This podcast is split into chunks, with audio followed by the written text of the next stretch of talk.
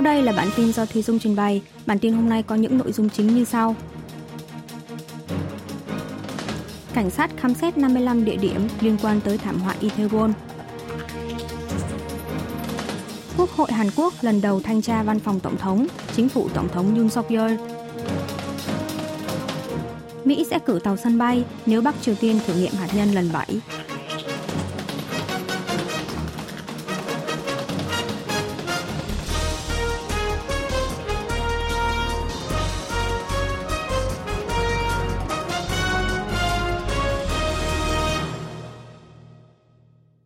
Cảnh sát khám xét 55 địa điểm liên quan tới thảm họa Itaewon. Ủy ban điều tra đặc biệt làm sáng tỏ nguyên nhân thảm họa Itaewon thuộc Cơ quan Cảnh sát Quốc gia Hàn Quốc ngày 8 tháng 11 đã tiến hành khám xét 55 địa điểm, trong đó có trụ sở cơ quan này, trụ sở quận Yongsan, sở phòng cháy chữa cháy quận Yongsan.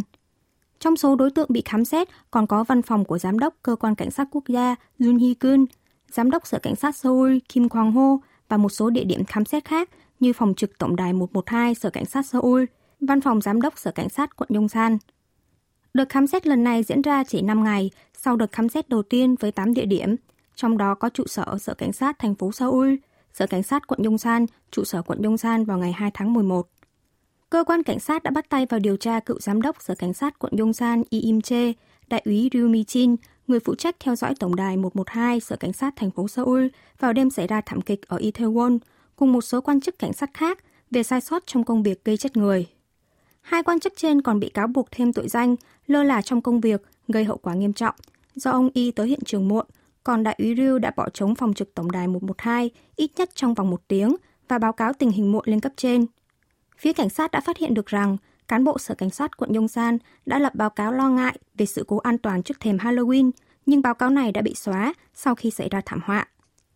Thông qua quá trình khám xét lần này, Ủy ban điều tra đặc biệt dự kiến sẽ thu giữ điện thoại di động của các nghi phạm và những người làm chứng, các văn bản liên quan tới ngày Halloween và dữ liệu điện tử trong máy tính. Song song với quá trình điều tra các nghi phạm, phía cảnh sát cũng đang tiếp tục điều tra làm rõ nguyên nhân xảy ra thảm họa. Hiện tại, công tác phân tích lần 1 với hơn 600 hiện vật thu giữ được và video từ 157 hệ thống camera giám sát tại hiện trường đã kết thúc.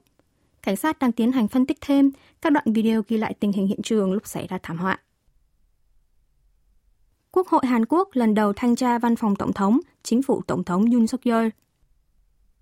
Trong ngày 8 tháng 11, Ủy ban điều hành Quốc hội tiến hành thanh tra với nhiều đơn vị chính phủ như Văn phòng Tổng thống, Văn phòng An ninh Quốc gia, Phòng Cảnh vệ Tổng thống.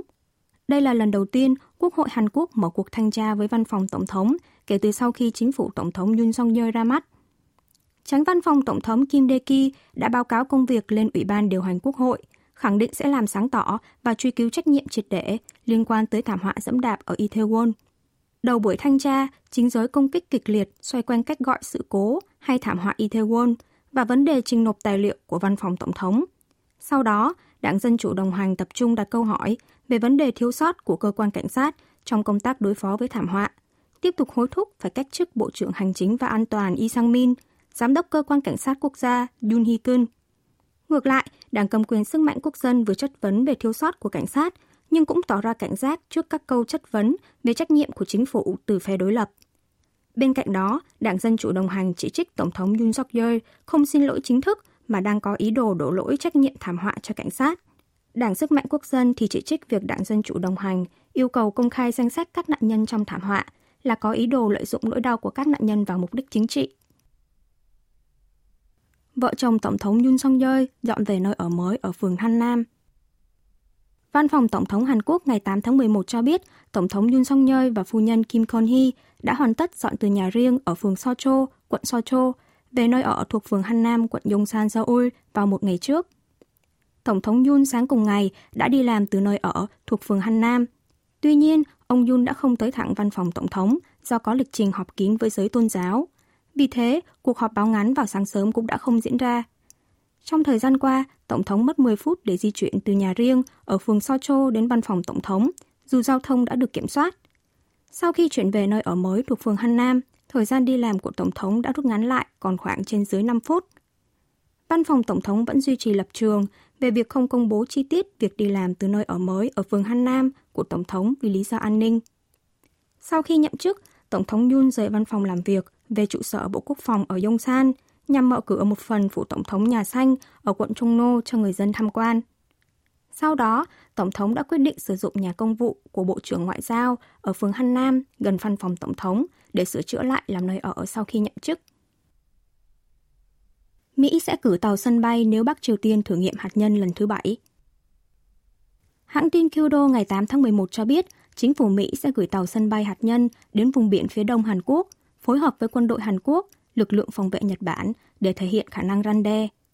Viện dẫn nhiều nguồn tin, hãng tin Kyodo đưa tin Mỹ đang chuẩn bị trình dự thảo nghị quyết bổ sung cấm vận Bắc Triều Tiên lên Hội đồng Bảo an Liên Hợp Quốc, cũng như chuẩn bị trừng phạt miền Bắc riêng biệt cùng với Hàn Quốc và Nhật Bản.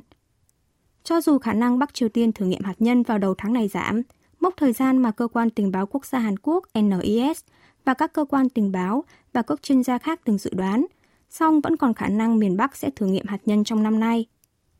Theo đó, mặc dù vẫn duy trì mục tiêu phi hạt nhân hóa trên bán đảo Hàn Quốc và biện pháp đối thoại với miền Bắc, chính phủ Tổng thống Mỹ Joe Biden sẽ kìm hãm khiêu khích của Bình Nhưỡng bằng việc phối hợp sức mạnh quân sự của các nước đồng minh như Hàn Quốc và Nhật Bản và tiến hành cấm vận miền Bắc cùng với các nước này dưới sự nhận định không thể tránh khỏi, tăng cường áp lực nếu Bắc Triều Tiên thử nghiệm hạt nhân. Hãng tin này cũng cho biết thêm Washington đang xem xét nộp dự thảo nghị quyết chế tài bổ sung đối với Bắc Triều Tiên lên Hội đồng Bảo an Liên Hợp Quốc – với nội dung hạn chế nghiêm ngặt hơn việc xuất khẩu các sản phẩm dầu thô ra Bắc Triều Tiên hay đưa các tin tặc miền Bắc vào danh sách đen. Lãnh đạo Hải quân Hàn Mỹ Nhật nhất trí tăng cường hợp tác đối phó với hạt nhân và tên lửa Bắc Triều Tiên. Các quan chức cấp cao của Hải quân Hàn Quốc, Mỹ và lực lượng bảo vệ bờ biển của Nhật Bản ngày 7 tháng 11 đã có cuộc gặp tại Nhật Bản, thảo luận phương án hợp tác nhằm đối phó với mối uy hiếp từ hạt nhân và tên lửa của Bắc Triều Tiên – Quân đội Hàn Quốc cho biết Tổng tham mưu trưởng Hải quân Lee Chung-ho đang trong chuyến thăm Nhật Bản, dự hội thảo tư lệnh Hải quân Tây Thái Bình Dương. Quân đội Hàn Quốc cho biết Tổng tham mưu trưởng Hải quân Lee Chung-ho đang trong chuyến thăm Nhật Bản, dự hội thảo tư lệnh Hải quân Thái Bình Dương, cùng ngày đã có buổi gặp gỡ và trao đổi với tư lệnh hạm đội Thái Bình Dương Samuel Paparo của Mỹ và Tổng tham mưu trưởng lực lượng bảo vệ bờ biển Nhật Bản Ryo Sakai. Tại cuộc họp, quan chức ba nước đã trao đổi ý kiến về việc tăng cường hợp tác an ninh, nhằm đối phó và kìm hãm một cách hiệu quả mối uy hiếp từ hạt nhân và tên lửa của Bắc Triều Tiên trong bối cảnh miền Bắc gần đây đã phóng tên lửa đạn đạo xuyên lục địa ICBM.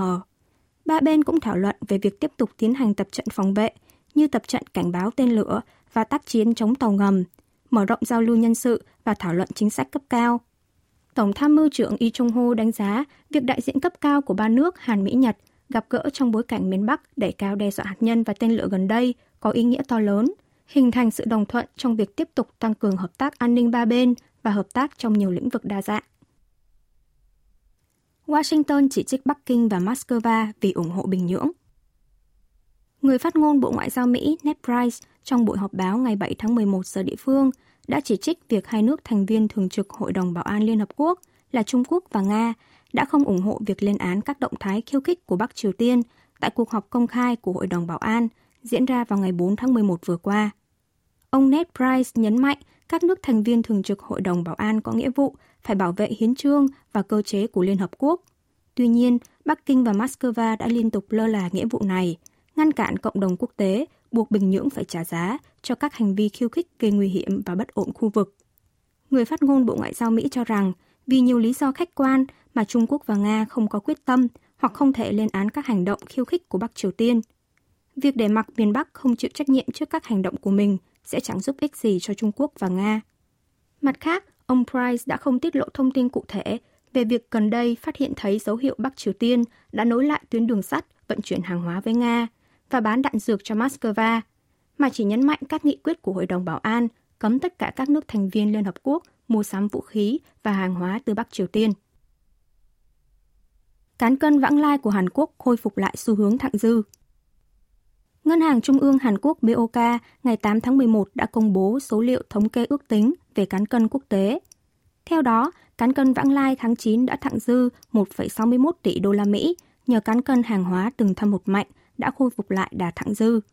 Song mức thặng dư đã giảm gần 8,9 tỷ đô la Mỹ so với cùng kỳ năm ngoái. Như vậy, tính đến 9 tháng đầu năm nay, Hàn Quốc đã thặng dư lũy kế 24,14 tỷ đô la Mỹ, Chỉ số này cũng thấp hơn 43,27 tỷ đô la Mỹ so với cùng kỳ năm trước.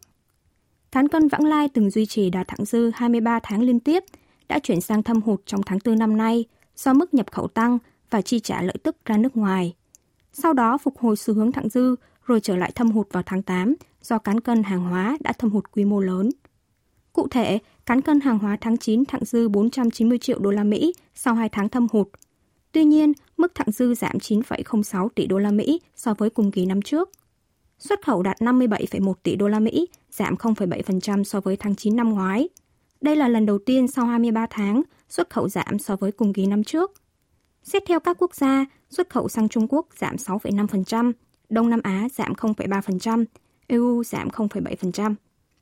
Mặt khác, nhập khẩu đạt gần 56,6 tỷ đô la Mỹ, tăng 18% so với cùng kỳ năm 2021.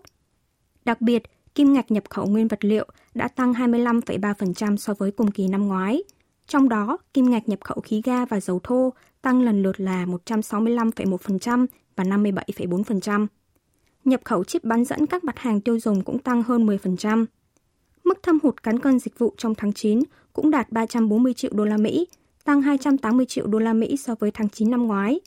Cán cân vận tải vẫn duy trì đà thặng dư, nhưng quy mô thặng dư giảm 720 triệu đô la Mỹ. Lý do là chỉ số cước container Thượng Hải tháng 9 giảm 48,9% so với năm trước.